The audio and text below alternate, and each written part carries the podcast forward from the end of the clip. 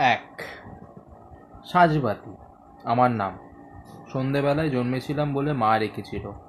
বাবা বলেছিল, সন্ধেবেলায় নাকি আলোর মতো জ্বলে উঠেছিলাম আমি। ছোট্ট একটা দ্বীপের মতো। বাবা এও বলতো, আমি অন্ধকারের মধ্যে বসে থাকলে আমার গা দিয়ে নাকি আলো বেরোয়। বাবা সেই আলো দেখতে পেত। সেই আলো ঠিক কেমন?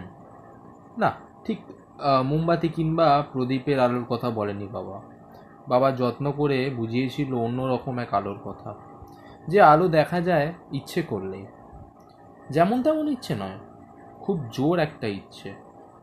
আমাদের বাড়িতে ছিল একটা অদ্ভুত রকমের লণ্ঠন। বিয়ের পর মা বাবা কোথায় যেন বেড়াতে গিয়ে কিনেছিল এটা। গায়ের চিমনির কাঁচটার উপর দিকে উঠে সরু হয়ে গেছে। কাঁচটায় হালকা একটা রং। তলার দিকটা চওড়া হয়ে গোল। যাকে বলে এক অনেকটা শঙ্কু আকৃতি। সেই লণ্ঠনের আবার চারটে ছোট ছোট পায়া ছিল। মাথার উপর ছিল ঝুলিয়ে দেওয়ার জন্য একটা হাতল। সেই হাতল পুরোটাই তারের শিকলি দিয়ে তৈরি। কাঁচটুকু বাদ দিলে লণ্ঠনের পুরোটা পেতলের।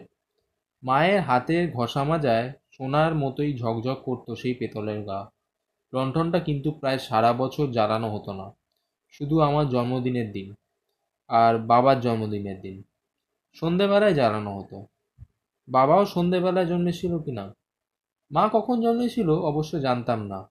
মা নিজের জন্মদিন করতে দিত না, কিছুতেই না।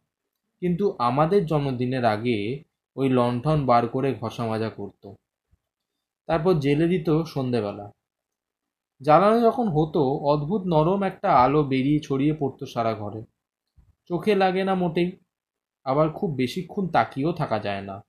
কেমন যেন ঝিম ধরে। এক সময় নাকি নানা রকম বাতি কেনার শখ ছিল আমার বাবার। বিয়ের পরপর শখ করে কিনেছিল কয়েকটা। তারপর আবার একে ওকে দিয়ে দিয়েছে। তারই দু তিনটে এখনও আছে এখানে। দুটো হলো টেবিল বাতি। ধরো, মাঝারি আকৃতির একটা গেলাস, পুরোটাই কাঁচ, উপর বন্ধ, নিচে বন্ধ, মধ্যে কাচের গায়ে শিরশিরে হালকা নকশা। ভেতরে কম শক্তির বাল্ব।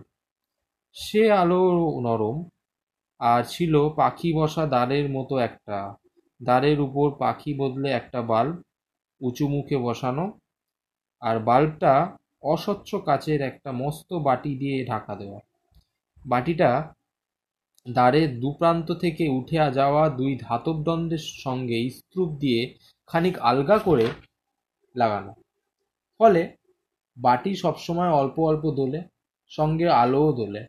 তবু এত সব কায়দা কানুন সত্ত্বেও আমাদের সবচেয়ে প্রিয় ছিল অদ্ভুত রকমের লণ্ঠনটা, যা কেরোসিন তেল ঢেলে জ্বালানো হতো আদ্যিকালের প্রক্রিয়ায়, আর ছিল একটা মোমদান। সেখানে একটা মেয়ে নাচের ভঙ্গিতে, হাতে একটা থালা ধরে আছে। সেই থালার উপর নীল রঙের একটা মোমবাতি বসানো। মাকে জিজ্ঞেস করতাম, ওই মেয়েটা কে? ওর নাম কি? মা বলতো, ও পূজারিনী পূজারিনী মানে কি? যে পুজো দেয়। ও পুজো দেবে বুঝি? হ্যাঁ পুজো দেবে বলেই তো থালা নিয়ে যাচ্ছে। সে তুমিও তো যাও। যাই তো। থালায় পুজো নিয়ে যাও তো মন্দিরে? যাই, তাতে কি হয়েছে? না তোমার থালায় তো ঠিক থাকে চিনি সন্দেশ, বাতাসা, কলা, আম, ফুল থাকে। বেলপাতা, কত কি? ওর তো নেই। কেন নেই? এই সময় বাবা ঢুকে পড়ল কথায়। ওর থালায় শুধু আলো। ওই আলো দিয়েই পুজো দেবে ও।